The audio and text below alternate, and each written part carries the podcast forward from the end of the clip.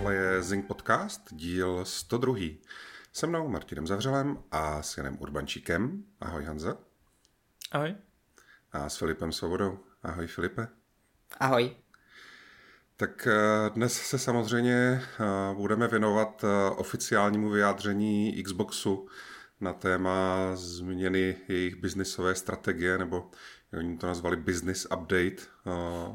Tak o tom si samozřejmě popovídáme, ale kromě toho si budeme povídat i o nějakých těch nových hrách. Tak pojďme na to.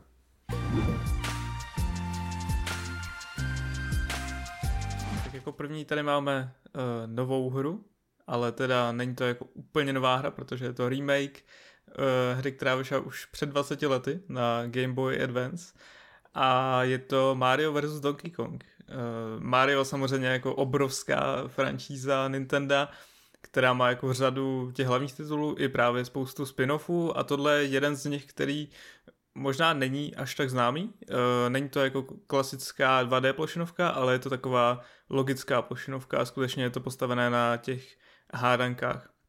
Ten remake teda uh, přináší jako všechny ty původní levely, ale je tam i jako desítky nových uh, úrovní, jde to nově hrát v kooperaci, je tam nově uh, vlastně casual režim a další věci, takže přináší to vlastně docela dost nových věcí, plus teda Uh, má to úplně krásnou grafiku, ten vizuál je fakt jako nádherný a Nintendo opět dokazuje, že sice má hardware jako absolutně zastaralý, ale pořád na to jde dělat pěkné hry, když se zvolí pěkný vizuální styl. Má to i vlastně hodně pěkné cutscény, které v té původní hře byly takové, jak někdo podotkl v komentářích na YouTube jsem viděl takové jako PowerPoint prezentace, Eh, takže to byly skutečně jako obrázky, které šly za sebou, ale tady to eh, předělali prostě do eh, pěkných kacen jako z nějakého animovaného filmu nebo seriálu, ačkoliv teda tam těch kacen je opravdu málo. Ta hra není o příběhu, stejně jako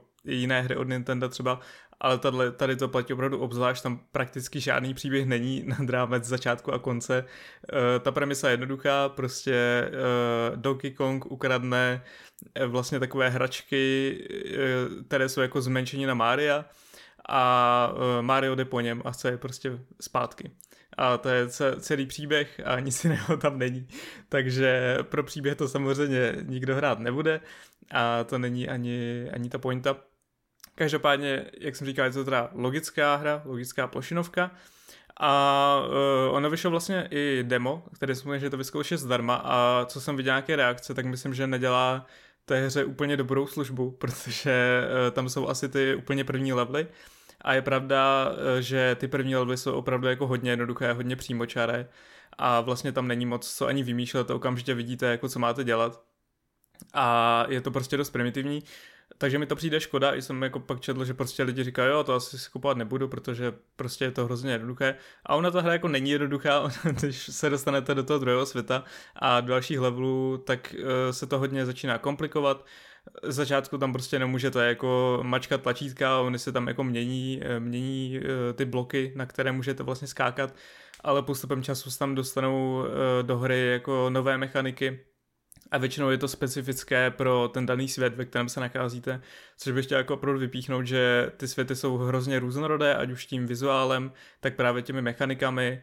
Eh, je tam takový ten klasický jako let, kde prostě kloužete ehm, a pak takové jako travnatější lokace nebo e, takové temnější naopak a je tam prostě jako řada věcí, která se tam dá vymyslet, jsou tam prostě různé jezdící pásy, nějaké lasery a takové věci, na které se musí dávat pozor.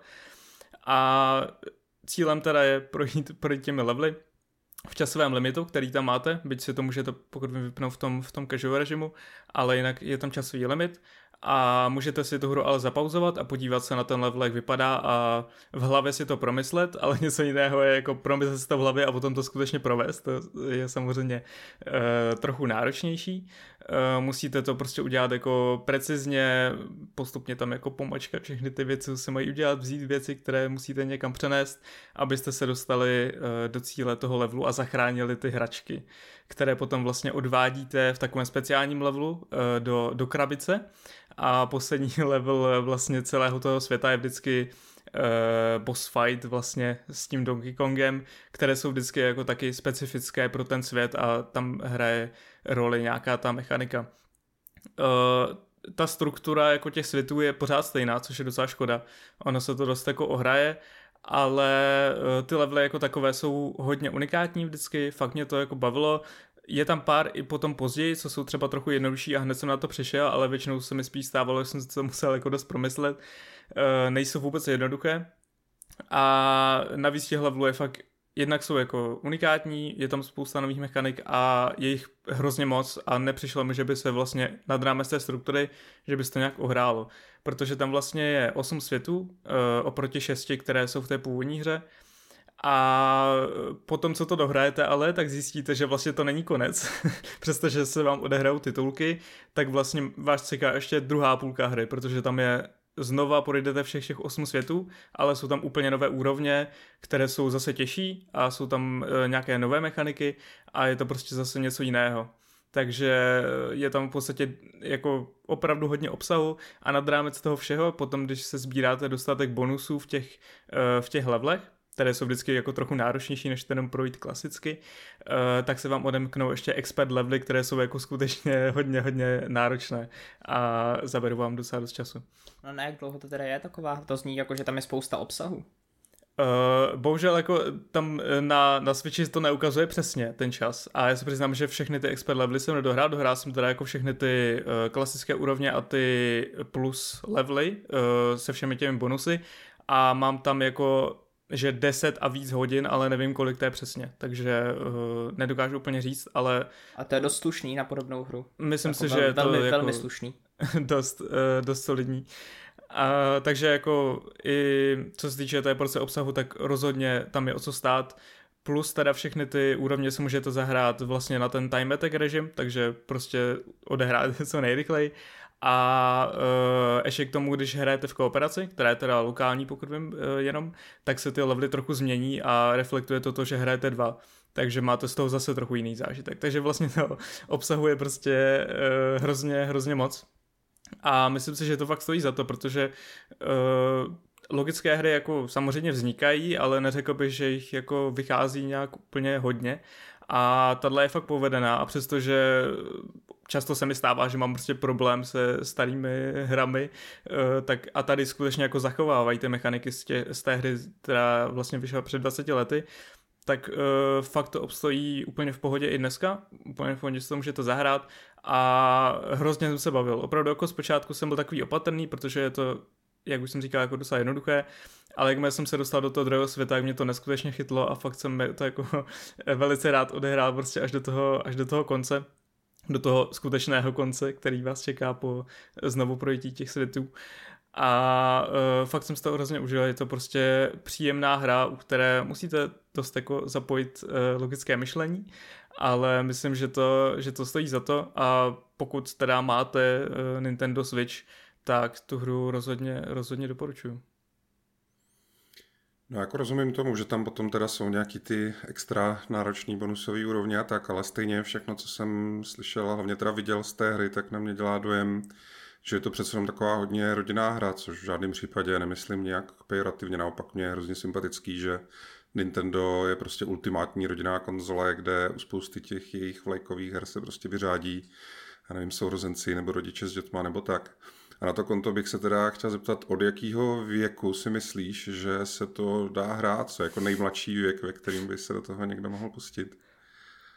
To já nevím, jestli jsem úplně správný člověk na posuzování tady toho. Upřímně, jako, upřímně netuším. Jakože fakt se mi to blbě posuzuje, protože úplně jako nevím, jak jsem na tom byl v nějakém věku s takovýmhle přemýšlením, ale jako řekl bych, že je to úplně v pohodě, samozřejmě vhodné i pro uh, mladší, skutečně jakože hodně mladší hráče, uh, ale opravdu bych jako zdůraznil, že ta hra dokáže být dost náročná a i když třeba přijdete na to řešení uh, v té, jakože v hlavě, tak prostě je pořád ještě něco jiného to potom provést skutečně.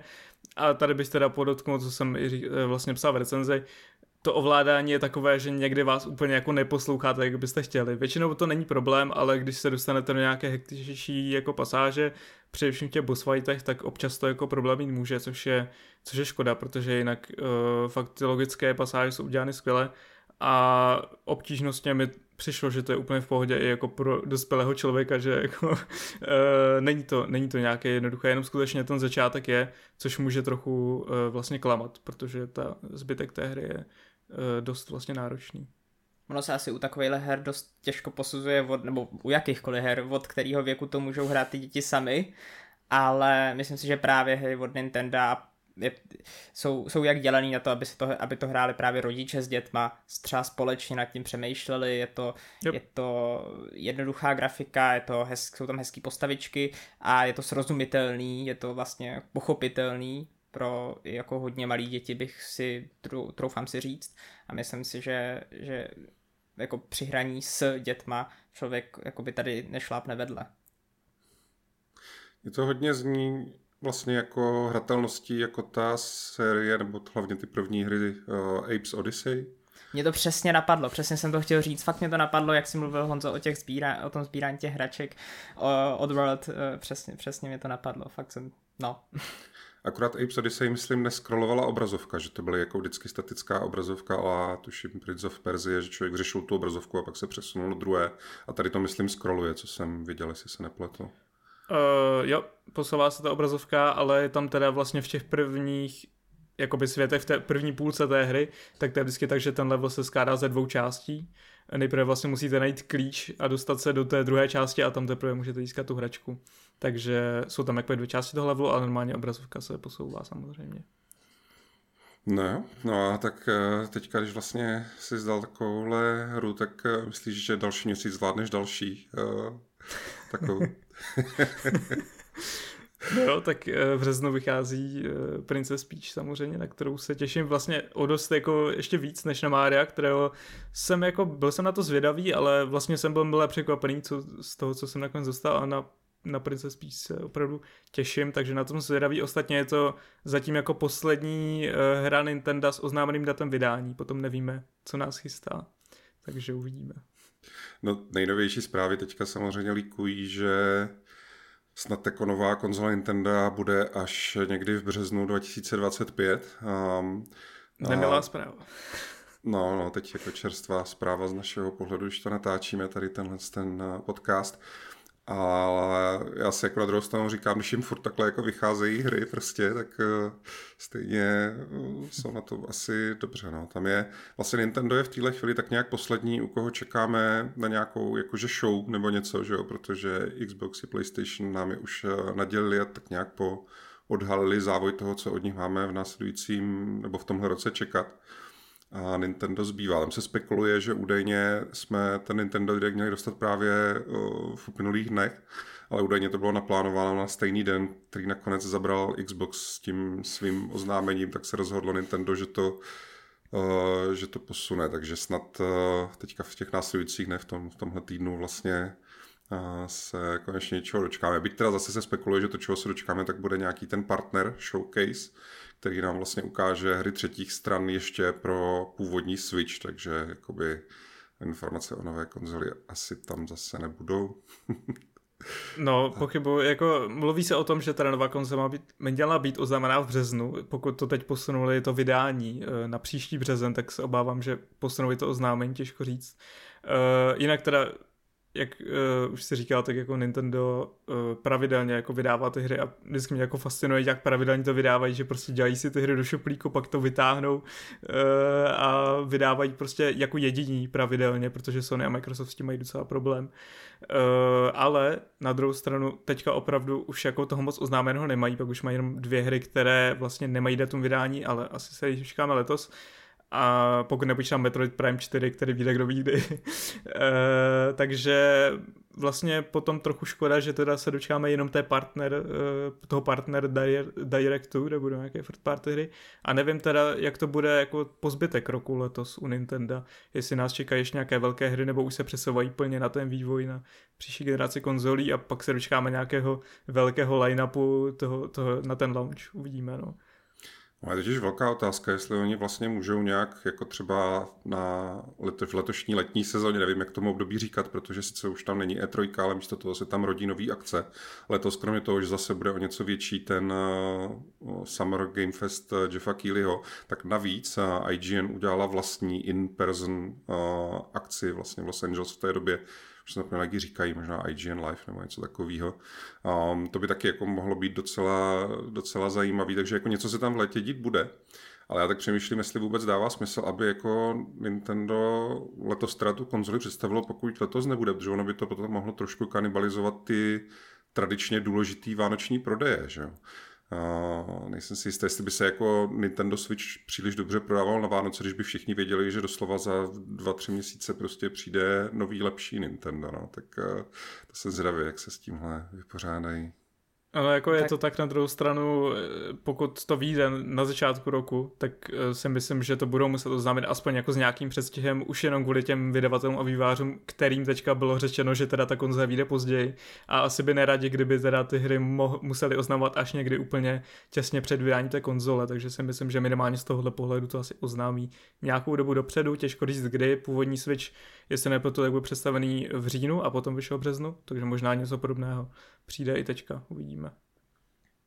Jo, uvidíme, ale tak Nintendo se to vždycky dělalo tak trošku po svým a moc se nezaobíralo, nezaobíralo různýma jako pravidlama trhu v úvozovkách, takže oni si to nějak pořešejí. Jo, no, tak každopádně určitě se na to těšíme a, a jak to je nakonec, že Switch je momentálně nějak třetí nejúspěšnější konzole v dějinách všech konzolí, co kdy byly. A, e, rozhodně jako pokud je pravda to, co prosakuje ty náznaky, že ten příští, ta příští konzole bude funkčně jako Switch, ale bude prostě dramaticky výkonnější, tak eh, to má velmi slušně nakročeno na, k dalšímu úspěšnému cyklu, tak, eh, tak uvidíme. No.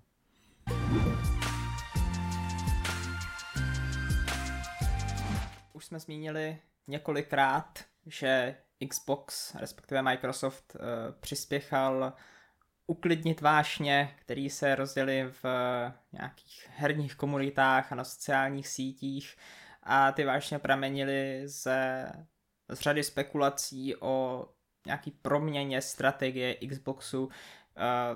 Ten základní bod, který se skloňoval, bylo Xbox jde na multiplatformní strategii vydávání, bude vydávat hry na všechny, na všechny platformy, bude vydávat hry na PlayStation a tak dále.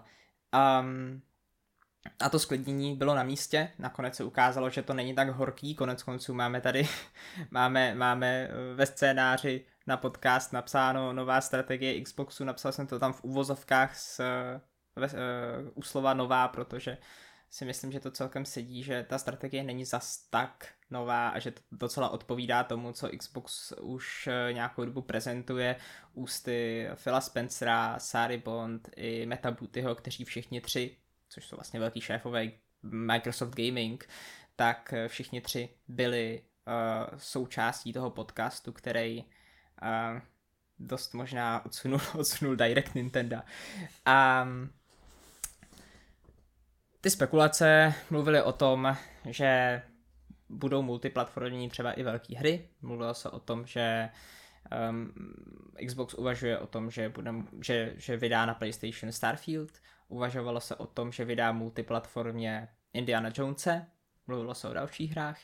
Ale uh, nakonec se to potvrdilo jen z části a Microsoft určitě směřuje k nějakému multiplatformnímu vydávání časem. Konec konců Phil Spencer měl napsat um, myslím si, že to, myslím si, že to získal to vyjádření uh, Verge.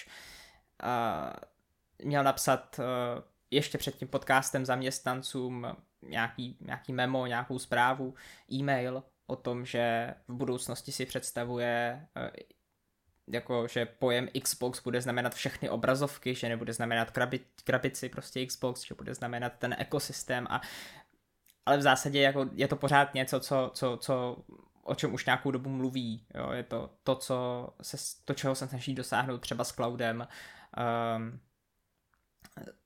přinést hry uh, od Xboxu na, na nejenom na PC, ale třeba i právě na mobily. Konec konců Microsoft se netají tím, že vyvíjí vlastní mobilní obchod, který by chtěl v nejbližších letech spustit a to, a to i, přes, i přes to, že se to Google a Apple určitě nebude líbit. Uh, prozradili zástupci Xboxu, že multiplatformní uh, hry budou a budou brzo a budou čtyři.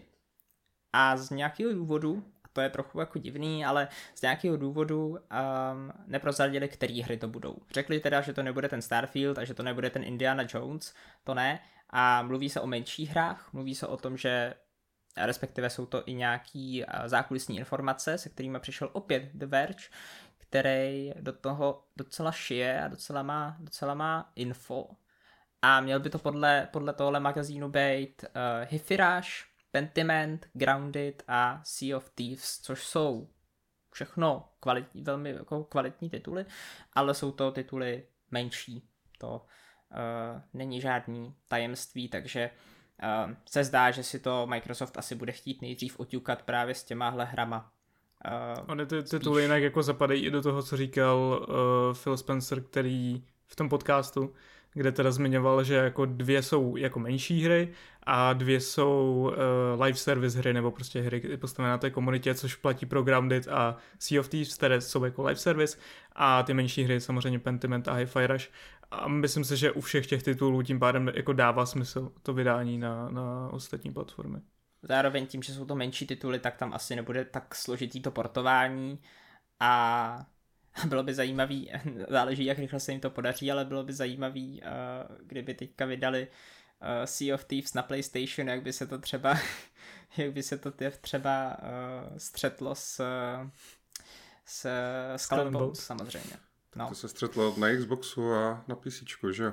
Já teda jenom bych chtěl jako k tomuhle dodat, že na první pohled je to takový opravdu nějaký uklidnění a dává to smysl říct jako menší hry s nějakým odstupem, live service hry, které doslova potřebují větší uživatelskou základnu, takže tam dává velký smysl to otevřít hráčům z dalších platform, aby to v těch hrách opravdu jako žilo a tak dál. Ale jako nedělejme si iluze, že prostě těma čtyřma hrama to končí nebo něco, že jo, to je prostě začátek.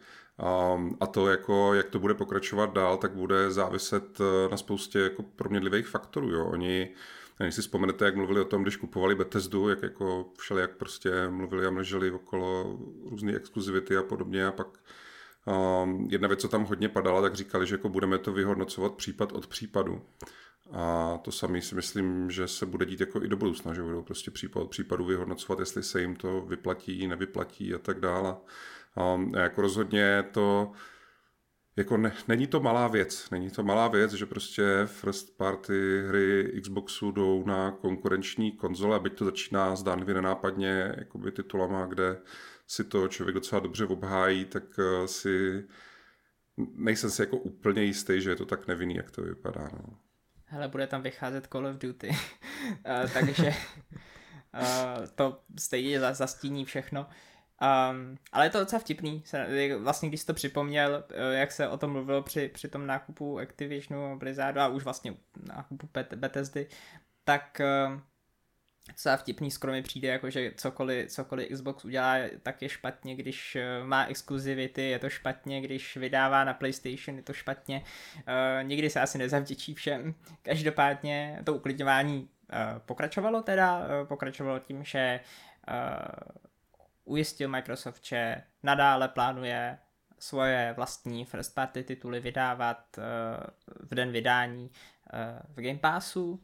Eh, takže rozhodně se nechystá oslabovat tuhle službu. Uh, byť zároveň odhalil čísla Game Passu po vlastně více než dvou letech se pochlubili, chtěl jsem říct pochlubili, ale oni se nemají, nemají se úplně příliš čím chlubit, protože před těma dvěma rokama mluvili o 25 milionech hráčů, eh, který si platí Game Pass a teď by to mělo být nějakých 30, uh, 30 teď si nepamatuju, jestli 34 nebo 36 milionů a není to tak důležitý, myslím. 34, ale klíčový je, že prostě ten nárůst není ani zdaleka takový, jaký by se Microsoft pravděpodobně představoval.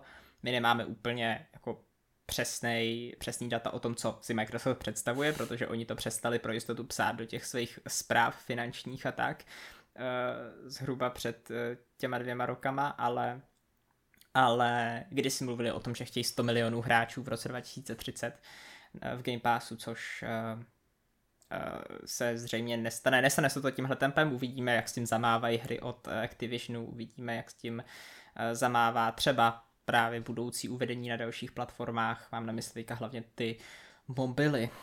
Um, mě by chodem... docela jako mrzí, že o tom vlastně neinformují pravidelně, protože by mě zajímalo, jako jak se to vyvíjí v průběhu i třeba jako měsíců. Protože já třeba stejně jako si platím Netflix, jenom když se si se podívat, si platím Game Pass, když si tam si něco zahrát a vlastně se ho neplatím jako celoročně.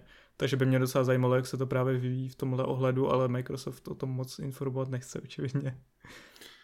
Jo, co já jsem ještě chtěl doplnit, že potom zahraniční novináři se zřuvě snažili dopídit toho, jestli v tom čísle je započítaný i to, jak oni překlápěli tu službu Xbox Live Gold, tuším, že se to jmenovalo, takovou tu úplně nějakou jako základní službu, co si člověk platí, aby vůbec mohl hrát na Xboxu online.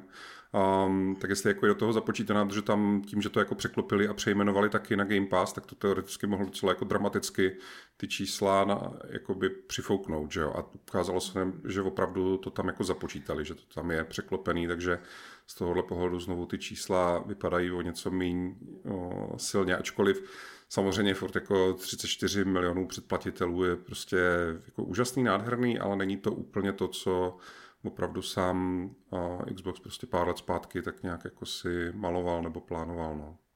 Jo, takže jak jsem mluvil Honzo o tom, o tom, jak se to vyvíjelo v různých měsících, tak bych řekl, že eh, září nebo srpen, nebo kdy to překlápěli tuhle službu, tak tam byl docela spike asi, eh, přírůstek do Game Passu.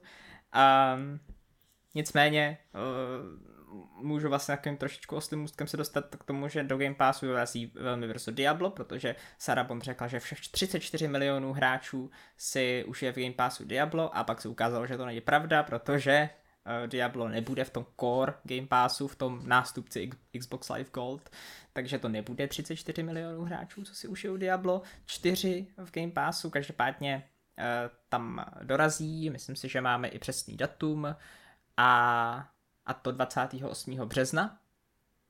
A dá se předpokládat, že velmi brzo tam začnou přibývat i další hry od Activisionu, um, ale nevíme přesně jaký a nevíme přesně kdy. Um, to Diablo mimochodem jenom taková perlička, že to je několik týdnů předtím, než skončí ta současná neúplně povedená sezóna.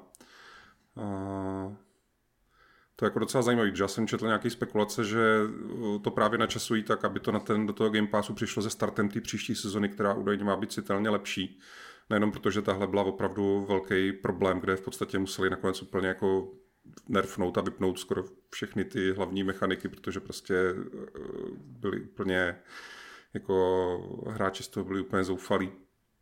Uh, ale, ale není to tak, je to jako zvláštně načasovaný, jo, protože vlastně ty Xbox hráči, pokud si to zřejmě jako spousta z nich teda jako zapne, že teda to mám teďka to slavný Diablo tady jako v vozovkách zdarma, tak uh, se nalodějí do sezóny, která opravdu není dobrá a ještě navíc bude za pár týdnů skončit, takže pokud si prostě udělají sezónní postavu, tak to může být jako docela nepříjemná zkušenost. Tak uh, zvědavě si to aspoň nějak vykontrují tím, že třeba ještě předtím nebo v té samé době nastartují ten marketing té další sezony, aby hráči věděli, že se můžou těšit. Tam mimochodem ještě kromě toho, že ta další sezona bude mít samozřejmě nějaký údajně cool prostě téma nosný, jako příběhový a mechanický, tak tam má konečně dotýc některý z těch největších quality of life vylepšení, na který ta hra vlastně od vydání čeká, jako je nějaký jako výrazný zlepšení itemizace a lootu a tady těchhle z těch věcí, takže Um, bude to zajímavé. Já jako člověk, který ještě pořád to Diablo hraje i tuhle sezónu, že tam mám opravdu jako takovou tu odreagovací hru před spaním a nebo kecací hru uh, s uh, kamarádama, tak uh, um, no, jsem si je to tam zajímavý. No, jako je to načasování je, je, je zvláštní, ale napadá mě asi ten marketing, že vlastně to nechtějí úplně dropnout na ten den, den té sezóny, a, a chtějí trošku lákat, třeba právě i v té hře, že jo. Um, no, ale zajímavý to rozhodně je a jsem zvědavý, jak velký počet hráčů, nebo jak velký boost, prostě, počítám strašně anglických slov dneska nějak, uh, jak, velký, jak velký nakopnutí to bude pro tu hru znova po, po tom uh, necelém roce nebo tři čtvrtě roce, nebo kolik to je od vydání a po těch negativních recenzích na ty updaty, takže, takže to bude to bude zajímavý. Každopádně, uh, když budeme pokračovat v tom, co uh, se řeklo v podcastu, tak, uh, tak Xbox neplánuje Game Pass uvádět na další platformy, na další v tomhle případě asi mluví hlavně o PlayStationu, že takový plán aktuálně není a ujišťuje, že prostě ten důraz na hardware uh, bude přetrvávat, že pořád bude vyrábět Xboxy, že na hardware rozhodně nezanevře, nezanevře. Byť samozřejmě ty čísla toho, toho, toho hardwareu prostě nejsou teď úplně, úplně nějaký jako suprový, prostě je to nejslabší konzole na trhu, uh, je výrazně slabší než PlayStation, PlayStation pořád roste, Xbox zkrátka uh, s těma prodejema stagnuje a ono se to promítá i do toho Game Passu, protože zatímco, zatímco na PC za poslední ne za minulý, ale za předminulý rok rost eh, Game Pass eh, o nějakých 160%, což je dost, tak, eh, tak na Xboxu nerost v podstatě vůbec na konzolích. Jo, takže, a je to tím, že zkrátka všichni lidi, co mají Xbox a, a chtějí Game Pass, tak už ho mají. Tak to, tak to komentoval konec konců před nějakou dobou i sám Phil Spencer. Každopádně, když jsme u hardwareu, tak eh, jedna z velmi, velmi, velmi zajímavých informací, kterou jsme se dozvěděli, je, že nějaký kousek hardwareu nám, nám k nám přijde od Xboxu už letos. A asi nečekejme nic úplně obřího, protože takové věci se asi jsou už tak jako na hraně oznámení, pokud jde o časově, těžko říct, ale, ale něco středně velkého, nějaký, oživení, nějaká mid generace, to je asi, asi příliš, spíš nějaký jako vylepšení lehký.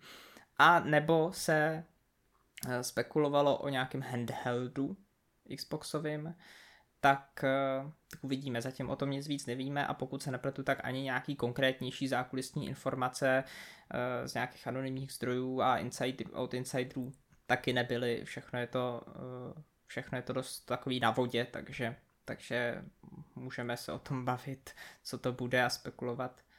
Oni teda ale... mluvili konkrétně jako o tom, že myslím, že to zmínila i potom v tom tweetu, že budou jako nové možnosti, co se týče konzolí a ovladačů takže to vypadá, mm-hmm. že vydají jako nový ovladačnou konzoli, což by nasvědčilo vlastně dost tomu, co jsme viděli v tom líku z toho, z toho soudu, z FTC, eh, kde byl, pravda, tam byl ten válec, dokumentů.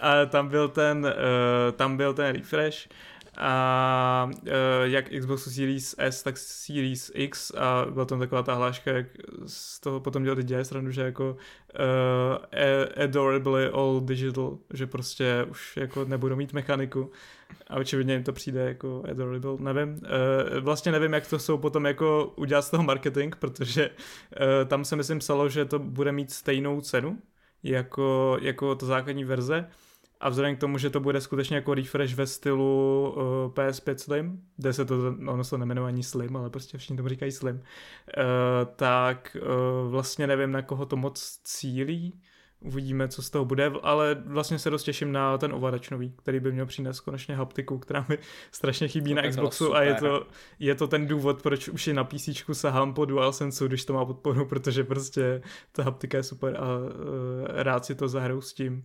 Takže... A přitom ten, přitom ten Xboxový ovladač je jako skvělej do ruky, to jo. je prostě tak strašně dobrá věc, já od té doby, co hraju na Xboxu, tak, tak už se mi pokaždý, když sahám po ať už DualShocku někde, a nebo, nebo nějakým dalším ovladači, tak s tím rozložením vlastně analogů vedle sebe, tak je to strašný nezvyk a, a je, to, je, to, je, je to skvělý ovladač na Xboxový a je škoda, že s tím nepřišli už dřív, tak snad konečně, no.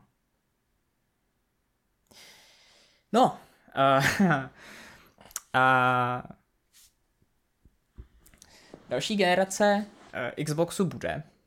Teď nemluvím o tom refreshi, ale o skutečný další generaci, která uh, přijde za několik let, méně nebo více. Teď se mluví o tom, že jsme snad v druhé polovině uh, nějaký životní uh, životnosti těch nových konzolí, minimálně teda o to byl PlayStation, aby byl, aby byl konkrétní. A tak uvidíme, jak se to, jak se to přesně vyvine, ale, ale, ale Xbox uh, nový má být ve vývoji a má podle Sary Bond přinést, a pozor, přijde marketingová fráze, největší, já to řeknu přesně, budu citovat, největší generační skok v historii Eh, těžko říct, co to znamená. Nedokážu si úplně představit asi, že by to byl největší technologický skok, ale kdo ví, třeba, třeba jo. No to já řekl, a... myslím teda přesně jako v angličtině jako biggest technical leap, takže jakože technické Dokonce. stránce uh-huh. skok, no. uh, ale upřímně jako nevím, jak to chcou vlastně docílit, protože si nemyslím, že by ten skok byl nějaký velký.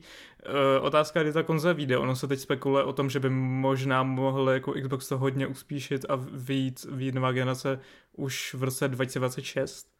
Uh, eh, zatímco PS6 by pravděpodobně mělo být až 2028, takže těžko říct, co tam jako Microsoft chystá momentálně, ale pokud to vyjde v roce 2026, tak určitě to nebude největší skok uh, v historii, nebo minimálně by se tomu dost divil. Uh, budou stavit pravděpodobně na architekturách, které uh, bude mít AMD, které vlastně už pomalu budou taky vycházet a jako bude tam určitě pokrok, ale nemyslím si, že nějaký jako extra velký. Těžko říct, ale je minimálně fajn slyšet, že potvrzení, že teda uh, hardware uh, budou vyrábět dál, protože uh, hodně lidí už jako panikařilo, že Xbox úplně opustí všechno, že bude multiplatform a nebude dělat Xboxy jako vůbec, uh, tak uh, minimálně to také potvrdili a vyvrátili. A nemyslím si ani já, že, že by jako v del, v, jako v dlouhodobé budoucnosti, že by to chtěli opustit, byť jim to určitě nevydělává tolik, jak by si asi představovali, protože se to za tolik neprodává. Uh, ale to je i důsledek té strategie, že prostě oni to vydávají na, na Xbox, na PC, jedou strašně moc na ten Game Pass, teďka už vlastně i na ten cloud. Takže to jako dává, dává smysl. No. Já teda nevím, jako nechci um, Oni asi to mají nějak vymyšlený, že si můžou dovolit použít takový slovíčka, jako největší technologický skok mezi generacemi konzolí a podobně, ale čistě zážitkově jako člověk, který pamatuje konzole od 8 bitů, tak si nejsem jistý, jestli někdy něco může překonat ty dva skoky, které byly jednak jako z cartridge, prostě z 16 bitů na CD-based prostě platformy na 32 bity, jakože z nějakého Sega Mega Drive a Nintendo, Super Nintendo, prostě skok na PlayStation 1, na Saturn, jako to bylo úplně jako trošičku nás tam mohlo připravit nějaký megasí nebo něco, ale stejně to byl jako strašlivý prostě skok. A pak teda ještě mi připadne, že podobný jako úplný šok z hlediska toho, jak může vypadat posun od jedné generace konzolí k druhým, tak bylo, když vlastně z analogových přešli na nebo z analogového obrazu a přešli na digitální obraz vlastně ze z a synčů vlastně, tak Xbox 360 a PlayStation 3 tak přešli na ten HDMI a to jako najednou prostě hrát hry, které do té doby jsme fakt viděli jako analogově, tak hrát prostě ve Full HD. Byl jako pocit, jak kdyby vám někdo zvětšil televizi nebo něco, jako že ten, ten, ten zážitek, ještě oni ty hry s tím často operovali, že na začátku schválně ukázali něco jako v tom původním rozlišení a pak to uh, ukázalo to srovnání, že tak a teď teda naplno, teď odděláme ty černé pruhy okolo. to, to, to, byly, jako, to byly úžasné zážitky, které tehdy samozřejmě jsme kolem toho měli spoustu řečí, všelijaký, jak kdo to potřebuje a podobně, prostě to není zase tak důležitý, ale zpětně, když se zatím ohlídnou, tak to byly skoky jak blázen, že jako, ono to hlavně člověk pozná, když potom jako po té, co si na to trošičku zvykne, tak vytáhne to starší železo a zapne si tu, jako, tu generaci předtím, tak vlastně najednou na to kouká a říká si, to nějak, to jak prostě není, není to ono. Jo. To je skoro jak 30 fps a 60 fps. ono jako no, třeba taky... přijde Microsoft třeba přijde Microsoft s nějakým AIčkem pořádným a, a rozjedou to ve velkým. No tak, taky jsem chtěl říct, že jako oni to možná myslí jako z hlediska nějakých jako uh, feature, teď mi zase nenapadá české slovo k tomu, prostě, prostě jako různých technologií, které tam přinesou, ať už třeba vlastní upscaling, na kterém údajně pracují uh, vlastní generace, generování snímků, nebo právě nějaké využití umělé inteligence, tam jakože jiné ještě, uh, těch možností je řada, včetně i potom třeba lepší, výrazně lepší jako podpoře uh, ray tracingu. To znamená, že bychom třeba mohli vidět nějaké jako eh, Cyberpunk Path Tracing prostě na Xboxu nebo něco takového, tak možná z tohohle hlediska to mysleli, ale um, jinak si myslím, že jako největší skok to určitě nebude, no. No a to je v zásadě všechno. Poslední, co nám prozradili, je, že se nás samozřejmě neochudí Microsoft o tradiční letní, uh, v mém případě červnovou eh, showcase, která přinese zase samozřejmě spoustu nových trailerů, ukázek, oznámení, dat vydání snad a, a tak dál. Uh, a třeba možná i nějaký hardware, že jo? takže, takže tak, no. Kdybych to měl nějak schrnout, tak bych řekl, že sice Microsoft řekl spoustu zajímavých věcí, ale jeho strategie zůstává relativně neměná. Samozřejmě jsou tam ty čtyři, čtyři uh, vydání na PlayStation, které jsou velký, to je pravda, a rozhodně to ukazuje nějaký směřování. Na druhou stranu, um, jako to směřování už nějakou dobu je jako na snadě a a rozhodně nejde o žádnou, v tuhle chvíli při nejmenším nejde o žádnou revoluci a Microsoft určitě nepřestává vyrábět Xbox, eh, eh, Starfield zůstává exkluzivitou prozatím, takže v tuhle chvíli to byl spíš takový uklidňovací, uklidňovací přenos. Je třeba teda dodat, že jako v tom interview z Verge uh, Phil Spencer i potom na dotaz přímo na Starfield a Indiana Jones řekl, že jako nemůže vy, nic vyloučit, Uh, což na druhou stranu jako dává smysl, on nemůže člověk nic vyloučit, může se stát všechno, ale jo, věřím tomu, že těch titulů bude víc, ale osobně si třeba nemyslím, že by jako v blízké budoucnosti asi teda došel na ty velké hry a spíš asi to půjde o ty menší tituly, případně live service, kde to dává jako velký smysl. A vlastně jsem docela zvědavý na ty porty, jaké budou. Na PlayStation tam je to asi docela přímo čaré, ale minimálně ten Switch, jak to tam poběží. Uh, myslím, že třeba ten Pentiment se úplně skvěle hodí na Switch, na to se vlastně dost těším a třeba by si to i zahrál znova, protože na, na handheld to bude určitě super. Takže, takže vlastně se na to docela těším a myslím, že teda fanoušci Xboxu se nemají úplně jako ze čeho obávat a e, fascinovaly mě ty přehnané reakce na Twitteru a dalších sociálních sítích, kde pomalu jako prodávali své konzole a, a tak, takže myslím, že, by, že se můžou trochu uklidnit zase. No. A bohužel si teda musím, musím si maličko rejpnout, teda, že i od některých novinářů, hlavně zahraničních. Je to tak, no. Já teda o, trošičku mě jako zaskočilo, že z okolností teďka v uplynulých dnech proběhlo v Americe o, DICE Awards, si myslím, jestli to říkám správně, o, velký prostě udělení cen za loňské hry.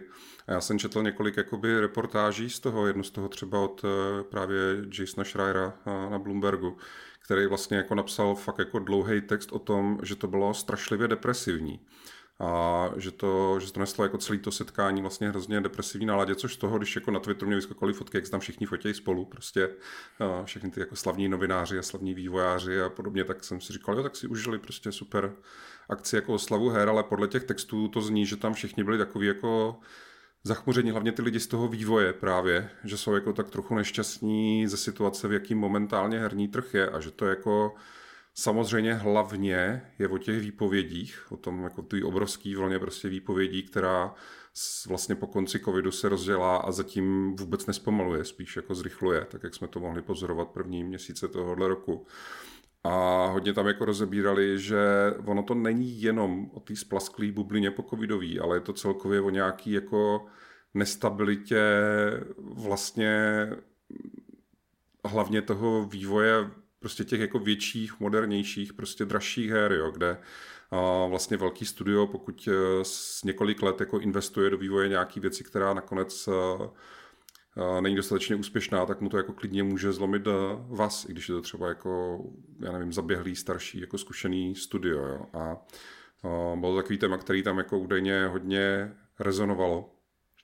A na to konto mě to jako přivedlo k myšlenkám, jestli fakt to nejsme jako ve fázi, kdy je prostě kdy ten vývoj těch her je tak jako drahej a složitý, protože opravdu ty hry jsou jako čím dál hezčí, čím dál větší, čím dál složitější, ty, ta laťka se prostě pořád nějak jako posouvá.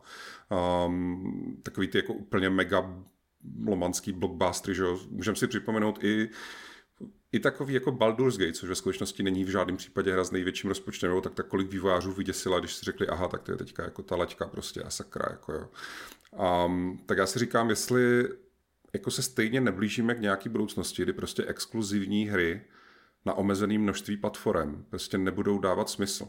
Čistě jako z toho důvodu, že jako potřebují maximalizovat ten zisk, potřebují jako tu návratnost a nemůžou si dovolit to tím pádem vydat jenom jako na jednu platformu, jo? že stejně jsem si říkal, že jako tímhle jsem, že třeba i, i ten PlayStation, jak vlastně jim unikly nějaký ty materiály, že po, tý, po tom hackování toho Insomniaku, tak jedna z těch věcí, co tam byla, že předpokládají, že rozpočet na Spider-Mana 3 se pohybuje v okolo tuším 300 milionů dolarů, což je jako budget, který snad ještě nikdy žádná hra neměla.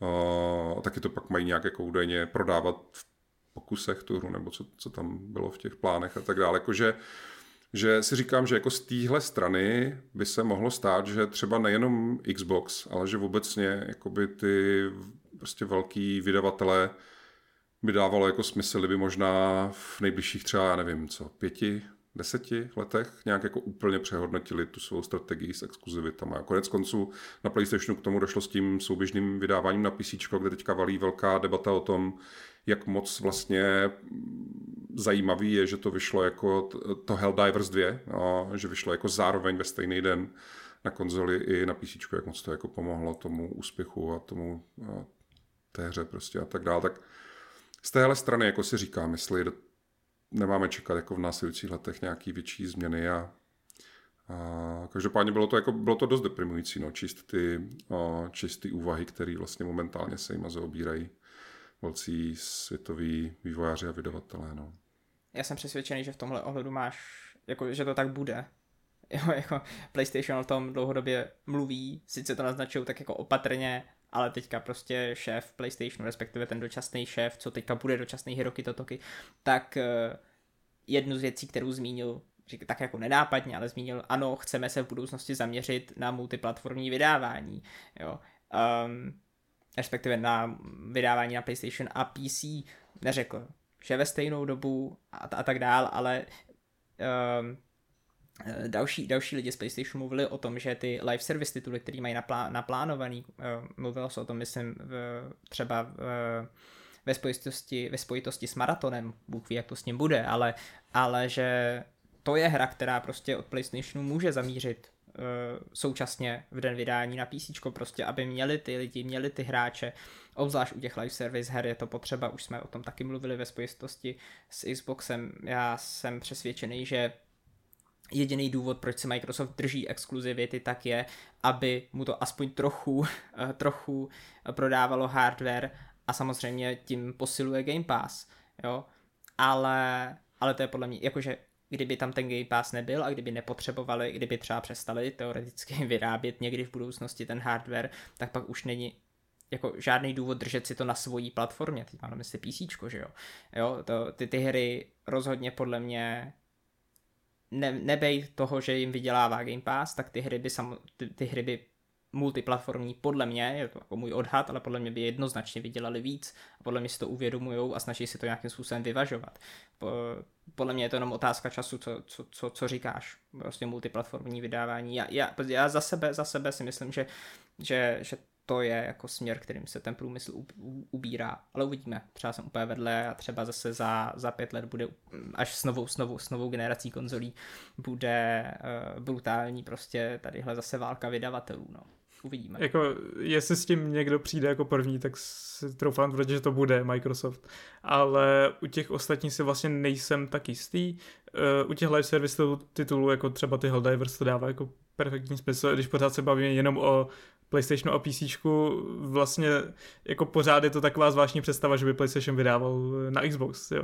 Takže eh, jako stát se to může, ale uh, nevím. Uh, a něco jiného jsou ty live service hry a něco jiného jsou potom že single player hry, kde to portování pořád docela trvá nějakou dobu a přece jenom je to právě i na tom že nemají neomezené kapacity na ty porty, mají v podstatě na to jedno hlavní studio a to Nixes, které se stará o většinu portů a myslím, že by to ani jako nestíhali, takže uh, těžko říct uh, a pořád jako platí, že zatímco Xbox jsme tady řešili, oni, jim už vlastně moc nejde o prodeje té konzole, protože uh, to mají postavené prostě na, těch, na tom Game Passu, hlavně na těch službách, teď už na, i na tom cloudu a dalších věcech. PlayStation pořád jako dostází i na prodeje té konzole, protože i PlayStation 5 se pořád prodává hodně dobře, je to skoro jako na úrovni PlayStation 4, který byl velice úspěšný. A ještě je úplně jiná kapitola je Nintendo, která jako v podstatě je celé postavené na tom, že prodává konzole, takže tam si to vlastně vůbec nevím představit, že by přišli na, na multiplatformní vydávání a myslím, že jestli se někdo bude držet jako poslední s exkluzivitami, tak to určitě bude právě Nintendo. Ne? To asi jo. Jo, tak Nintendo vždycky tak nějak stálo bokem, jako v dobrým slova smyslu, že si prostě dělali svoje a bylo jim relativně jedno, jako co dělají ti ostatní okolo nich. No.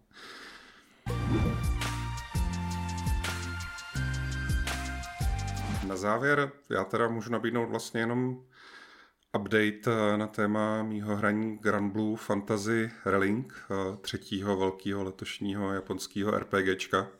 Um, že jsem řešil spoustu jiných pracovních věcí, hrál jsem hru, o který nemůžu zatím mluvit, tak to Grand Blue je tak jako uh, asi jediný.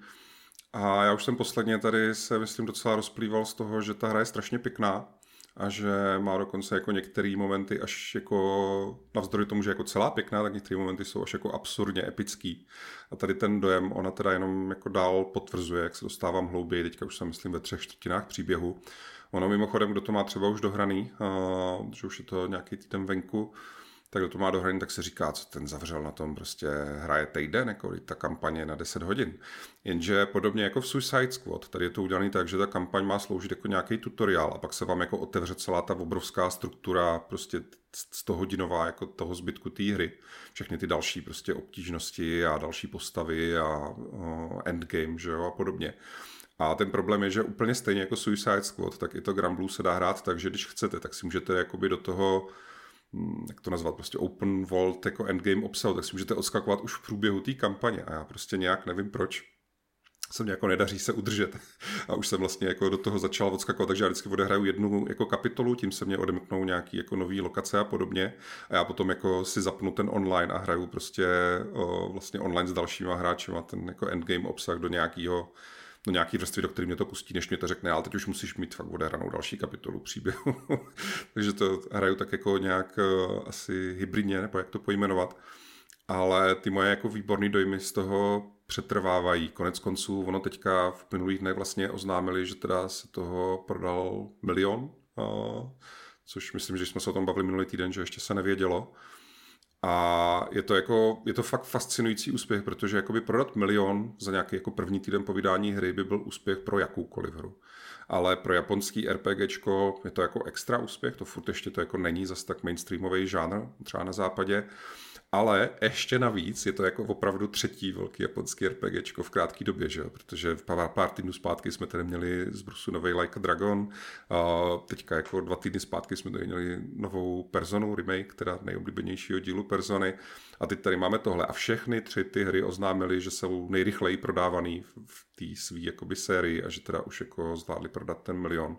Což u toho Gramblu je extra zadostučinění z toho důvodu, že to je opravdu jako vysněná hra těch vývojářů, jejich jako první velká, protože a, ta značka do teďka existovala na těch mobilních telefonech, a tohle vlastně po osmi letech takového dost složitého vývoje, kde se do toho zapojovali a odpojovali další studia, tak po osmi letech složitého vývoje konečně vydali svou jako první velkou uh, hru, která okamžitě vlastně sklidila tady ten úspěch a já jako čím hlouběji se do ní nořím, tím víc vlastně ten úspěch chápu, protože Jedna věc, co mě hrozně překvapila, je to právě třeba i ve srovnání s tou Suicide Squad. Suicide Squad nejenom jako v naší recenzi, ale ve všech recenzích jste mohli asi zaznamenat, že jedna z největších kritik té hry je, že jsou si hrozně podobné všechny mise.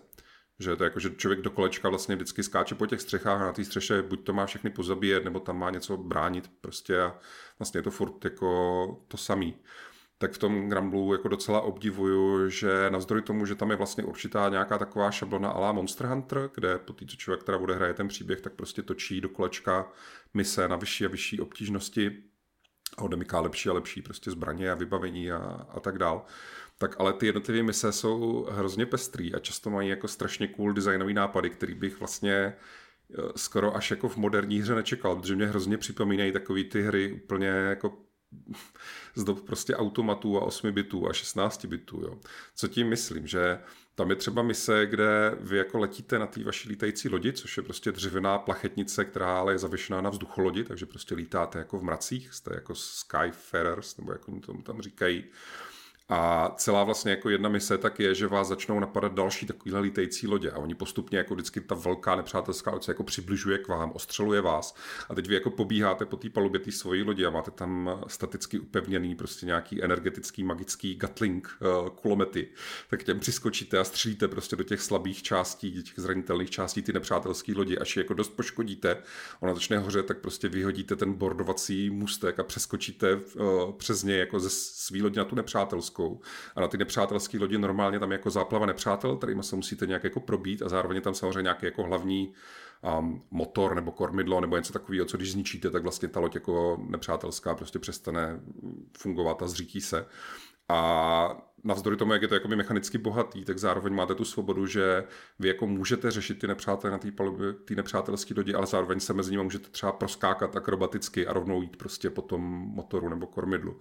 Že je to jako takový hodně opravdu na to, jak to vypadá právě velkolepě, tady tyhle ty jako bitvy mezi těma loděma a tak dál, tak je to vlastně hrozně arkádový v tom, že jako když máte skill, tak si tím můžete všelijak jako proskákat a využít to prostředí tak nějak, jak to dává smysl. Jo? Že člověk je zvyklý z těch moderních her, že to je všechno nějak předskriptovaný a že musíte udělat jako tu správnou věc ve správné sekvenci a to tady jako tak není. A tady je to fakt prostě vaše hřiště a ten bojový systém je tady v reálném čase trošičku možná, když si představíte něco jako třeba Devil May Cry, prostě však jako sekáte, zesíláte ty kouzla, děláte ty komba s těma svýma dalšíma postavama, který buď to teda máte vždycky čtyři postavy v partě a ty další tři postavy buď to řídí AIčku, který je teda fakt překvapivě dobrý, že jako zvládá dělat prostě skvělé věci, zvládá se jako dobře navzájem kombinovat, právě se doplňovat jako ty, kdy a jak, jaký schopnosti spouštět, ale včetně takových těch taky důležitých věcí, že třeba vás to AIčko je schopný oživit.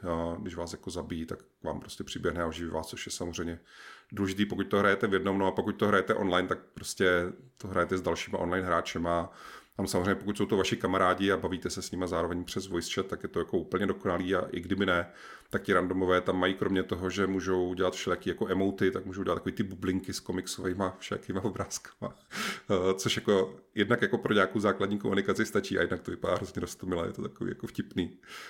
Um, to prostě jako hrozně hravá, fakt jako strašně pěkná, ono zase, jo, to je taková ta který screenshoty, nedělají jako dostatečně, neukazují, jak fakt je to hrozně hezký.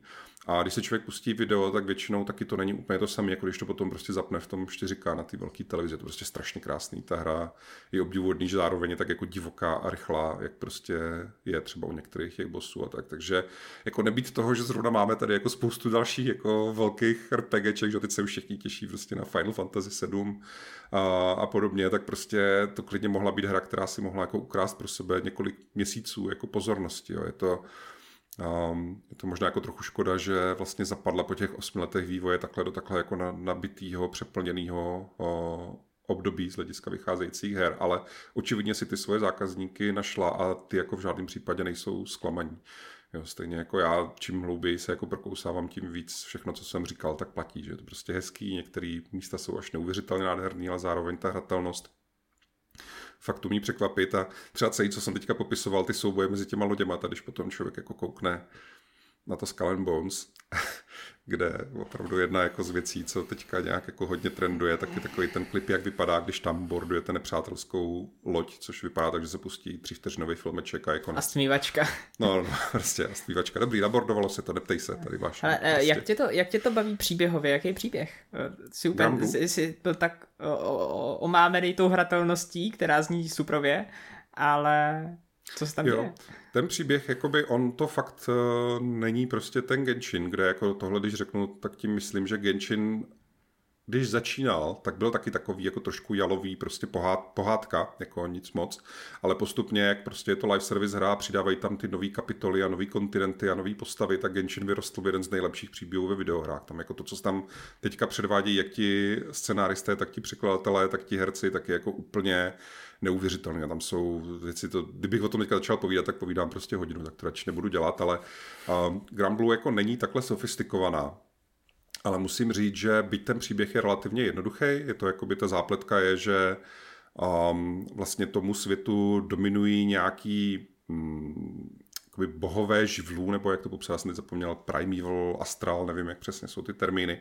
Dominují tomu takový nějaký jako mm, velký vlastně draci a podobně, který jeden je prostě drak větru, druhý je drak ohně prostě a tak dál. A, a z nějakého důvodu se stane, že tady ti draci, který většinou času nějak jako jenom stráží nějakou část prostě toho království a podobně, tak se jako otočejí vlastně proti všem ostatním a začnou to tam jako celý demolovat. A ještě do toho se tam vynoří taková jako nová entita, vlastně taková jako armáda nějakých náboženských fanatiků, kteří vlastně hledají nějakou jako zaslíbenou zemi z legend.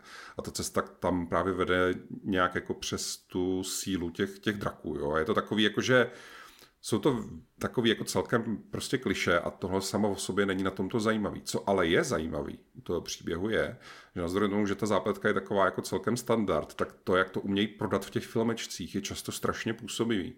Že takový ty sekvence, že jako tam uh, já nevím, proběhne ta bitva mezi těma loděma a teď prostě vy jste jako v tom hořícím vrakovišti těch lodí, teď z toho stoupá ten dým, mezi tím jako prosvítají ty paprsky uh, prostě toho slunce nad tím bojištěm a teď jako se vynořují z toho dýmu prostě ty nepřátelé a jsou to fakt jako ty nástupy těch jako zloduchů, jejich jako schopností, způsob, jakým vás prostě zandají nejdřív ve filmečku, potom ještě v boji, tak je to jako připomnělo třeba setkání se Sefirotem, že jsem fakt na to koukal a říkal jsem, aha, tak uh, co s tím mám jako dělat, ty tady prostě úplně nezničitelný, tady, tady o hodně vyšší level než já prostě. Uh, a tak dále. Jsou tam i nějaké jako dojemné věci, kdy vlastně uh, hodně dominantní postava vy si můžete vybrat, vyhrajete jakoby kapitána, což může být buď to o, kluk nebo holka, chlap nebo ženská, um, ale vy právě můžete hrát kteroukoliv z těch asi 30 postav hratelných, které v té hře prostě jsou. Um, ale je tam jedna nehratelná postava, což je taková drobná divčina s modrýma vlasama, která právě má nějakou kouzelnou schopnost jakoby uklidňovat ty, o, ty bohy těch živlů. A oni tam třeba jako unesou a je to jako taková fakt jako dojemná scéna. Ještě tam dojde k tomu, že vlastně ten hlavní hrdina jakoby umře a tady ta modrovlasá hrdinka, aby ho zachránila, tak s ním jako nazdílí svou životní sílu, což v praxi znamená, že teďka jakoby z její životní síly žijete oba a pokud jeden z vás umře, tak umře i ten druhý. Je to takový, jako, jsou to takový jako fakt jakoby anime kliše, ale je to hrozně hezky podaný, že jako když ty filmičky běží, fakt tak na tak koukám, říkám si to jako nádherně uh, setupnutý, jako je vidět, že k tomu měli nějaký storyboardy, že přemýšleli, jak tu scénu ukázat co nejvíc jako cool a jako výborná choreografie, výborný jakoby um, prostě střih kamera, že fakt je to jako zábava se na to dívat, přestože ta zápletka jako aspoň, jsem myslím v šestý kapitole z devíti, tak ta zápletka není žádná revoluce, tak prostě to, jak je to naservírovaný, tak je zase hrozně pěkný, jako na vysoký úrovni, jo, což má prostě svou hodnotu, že se to člověku líbí, že ho to baví na to jako koukat a že jako třeba na ty zloduchy mám teďka opravdu pivku a jsem zvědavý, jak se s nimi vypořádám, až mi na ně pustí znovu uh, a tak dál. No.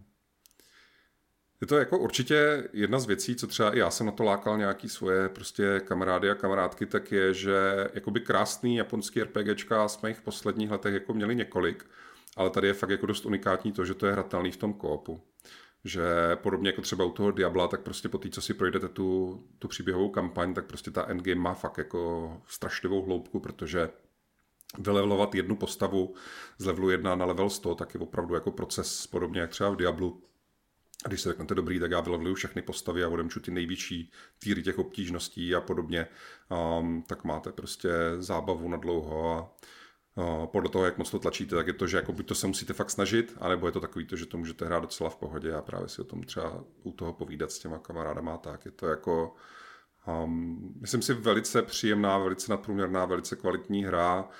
Přesně, a nebýt toho, že to vychází teďka tolik, tak si budu představit, že bych ji taky vyždímal úplně do dna, tak jak jsem to svýho času udělal třeba s Monster Hunter World. Takže tak. No a uh, na to konto teda uh, bychom se asi pomalu rozloučili a tak se tradičně zeptám, na čem momentálně pracujete vy nebo na co se chystáte. No tak já jsem tady zmínil tu jednu hru, kterou jsem recenzoval, to byl uh, Mario vs. Donkey Kong. Jinak pracuji ještě na jedné recenzi, která nakonec vyjde později, uh, než se původně plánovalo, což asi taky dost naznačuje, co to je za hru. A uh, jinak jsem rozhrál Banishers, na které jsem se hodně těšil, ale zatím jsem se nedostal moc daleko, mám tam odehrané něco přes dvě hodiny. V zásadě jsem prošel jako ten úplný úvod ale teď mě to baví, takže uh, těším se, až budu pokračovat. Ale jinak jako posledních dnech jsem vlastně ani moc uh, nehrál, nebo respektive ne tolik jako v předchozích týdnech a vlastně poslední dny trávím uh, sledováním, takovým jako návratem do dětství a sledováním uh, Avatara uh, Last Airbender a připravuju se na tu uh, hranou adaptaci, která za pár dní vychází a zjišťuju, že jako už to za stolik jako nepamatuju, protože jsem to fakt viděl někdy jako před víc než deseti lety. E, takže, takže si to vlastně dost užívám a nacházím tam i takové jako dospělejší témata, přestože je to vlastně dětská show. A na toho, na toho hraného se představuješ, při, při, při, připravuješ jak? Jako děláš studený obklady, nebo... Já, já... Připravuju já, já... ve smyslu, že jako chtěl jsem si připomenout to originál samozřejmě. Ne, ne, ne, já to, já to neznám, já jsem to neviděl, se musím přiznat, ale, to je chyba, ale to je zaznam, zaznamenal jsem teda jako docela, docela kritiku oproti, o, vůči tomu, jak vypadá ta hraná věc. Nebo spíš co o tom, kdo někde říkal. Já jsem viděl spíš jako pozitivnější reakce a myslím, že uh, cokoliv bude pozitivnějšího než ten film, který vyšel, nevím, už, dávně, který jako všichni radši zapomínáme, že vůbec existuje. A z, to, z těch trailerů to na mě vlastně působilo dost dobře, ta nová adaptace, takže já se na to těším. Já jsem shodou okolností taky rozehrál Benishers, konec konců jsem to tady už avizoval, že se na tu hru těším, že mám rád věci od Dontnodu a že jsem zvědavý, co předvedou a mám tam o něco víc, už jsem za úvodem, mám tam nějakých, já nevím, 4-5 hodin třeba. A e, baví mě ten příběh. A to, to je něco, co se chválilo a, a jako je, je to pravda, ten příběh je od začátku zajímavý a od začátku se tam dějou, už, už, už mám za sebou nějaký první pořádný morální rozhodnutí. A už to první velký morální rozhodnutí takový bylo uh, vlastně dost zajímavý a, a celý to budování toho příběhu prostě prostě to uměj. Baví mě i souboj, ale jsem zvědavý na pár dalších věcí, asi to tu nebudu úplně moc rozvádět, možná se k tomu dostaneme třeba, až, až toho budu mít za sebou víc, ale, ale naznačím, že jako jsem, jsem takový jako rozhozený z takového toho neustálého vlastně všude to na mě vrhá prostě sbírání bylinek a a jak bude fungovat ten systém toho vylepšování, jestli to vylepšování bude dostatečně odměňující na to, že vlastně uh, furt, uh, furt vlastně jako jenom jako v vozovkách mačkám tlačítka navíc a a jsem takový taky jako nejsem úplně odvázaný z toho level designu, že furt někde šplhám, furt něco jako uh, přes uh, v uvozovkách žlutý žebříky a nechci rozjíždět kauzu žlutých žebříků, já nemám nic proti žlutým žebříkům, jo, ale uh, na druhou stranu, na druhou stranu prostě všude, všude prostě uh, pokaždý, když někam lezu, tak lezu po stejné skále a tak dál, ale ne, to rozhodně není žádná stresující kritika, uh, jsem spíš zvědavý, jak se, jak se to bude vyvíjet, třeba ten RPG systém a podobně. A, a rozhodně mě ta hra jako chytla hnedka od začátku, takže takže Banishers jsou teďka uh, náplň mých dnů, byť uh, 4-5 hodin jsem odehrál teďka za, za poslední týden a jediný, co jsem k tomu stihnul, tak bylo dohrát, dohrát si hodinku, hodinku Firewatche, takže um, není čas. No jako mě Banishers fakt strašně fascinuje v tom, že vlastně mm, ani jeden z vás to uh, jakože nemá na recenzi, oba dva jste si to prostě museli koupit za svý peníze ale z toho, co jsem si bavil s dalšíma kolegama v redakci, tak vlastně všichni si to koupili. Jakože to je taková hra, která fakt jako z nějakého důvodu tím tématem a jeho zpracováním zaujala doslova úplně všechny, koho já znám. Že jako s kýmkoliv jsem se bavil, tak říkal s Banishers, Banishers, to si jako, to si chci zahrát prostě. A vlastně teďka, když už ty recenze jsou venku, ta naše nebo moje vlastně taky, tak uh, ono to jako nakonec nedostalo nějakou úplně jako nejvyšší známku, ale co rozhodně jsem se snažil v té recenzi dát najevo je, že byť ta hra jakoby není dokonalá, tak si myslím, že ve skutečnosti moc jako eh, lidi jako nesklame, nebo nevím, jak to říct, že prostě to hlavní, eh, co tam, co jako ta hra slibovala, což je ten velmi jako takový strhující, atmosférický, prostě emocionální příběh manželského páru vymítačů duchů, z nich jeden hned na začátku umře. uh, tak prostě to rozhodně je tam jako vytěžený výborně a myslím si, že a se to prostě povedlo. Hrozně mě jako teda fascinuje, že to jsem fakt, já si nepamatuju, kdy se naposledy, fakt si nepamatuju, kdy se naposledy stalo, že doslova každý, koho jsem se zeptal, tak říkal, že si jako pořizuje Banishers, že bude hrát Banishers. Možná, možná nechci kecat, ale myslím si, že naposledy se tohle stalo třeba, když vycházel Cyberpunk 2077, že od té doby jsem jako nezažil takovouhle reakci na nějakou jako vlastně multiplatformní hru, což je taky důležitý, že ona vlastně vychází víceméně na uh, skoro na všech platformách, možná kromě Nintendo teda. A takže to určitě jsem naprosto pro, aby až to budete mít odehraný, ono to není zas tak dlouhý, a, tak aby jsme si o tom tady v podcastu ještě popovídali. No a já za sebe teda, jak říkám, hraju něco, o čem zatím nemůžu mluvit, ale co můžu mluvit je, že minule jsem se tady snažil zpropagovat můj úžasný překvapení zážitek z dema Pacific Drive, uh, který vyšlo na PC v rámci Steam Next Fest a oni, ti výváři si potom rozhodli, když ten Steam Fest, uh, Next Fest skončil, tak to demo ponechat dostupný. Takže i teď v tyhle ty dny, vlastně až do vydání, tak máte možnost pořád jako na Steamu si jít úvod do té hry ničím nekompromitovaný, že opravdu to tam není nějak, jako že byste byli něco ochuzení, prostě vyloženě vás ta hra nechá zahrát jako svoje úvodní hodiny. A včetně toho, že si můžete nastavit právě, jak moc to má být třeba těžký, jak moc to má nebo nemá být survival, tak, tak bych chtěl určitě znovu tu hru připomenout a doporučit našim posluchačům, ať si to demo vyzkouší, je to prostě zadarmo a ve mně to zanechalo jako obrovský zážitek, mám to předobjednaný prostě i fyzický krabičku, speciální edici, která je hrozně hezká, teda mimochodem. A přitom stojí pod tisícovku, takže um, hrozně se na to těším a myslím si, že se k té hře určitě v následujících týdnech ještě vrátíme.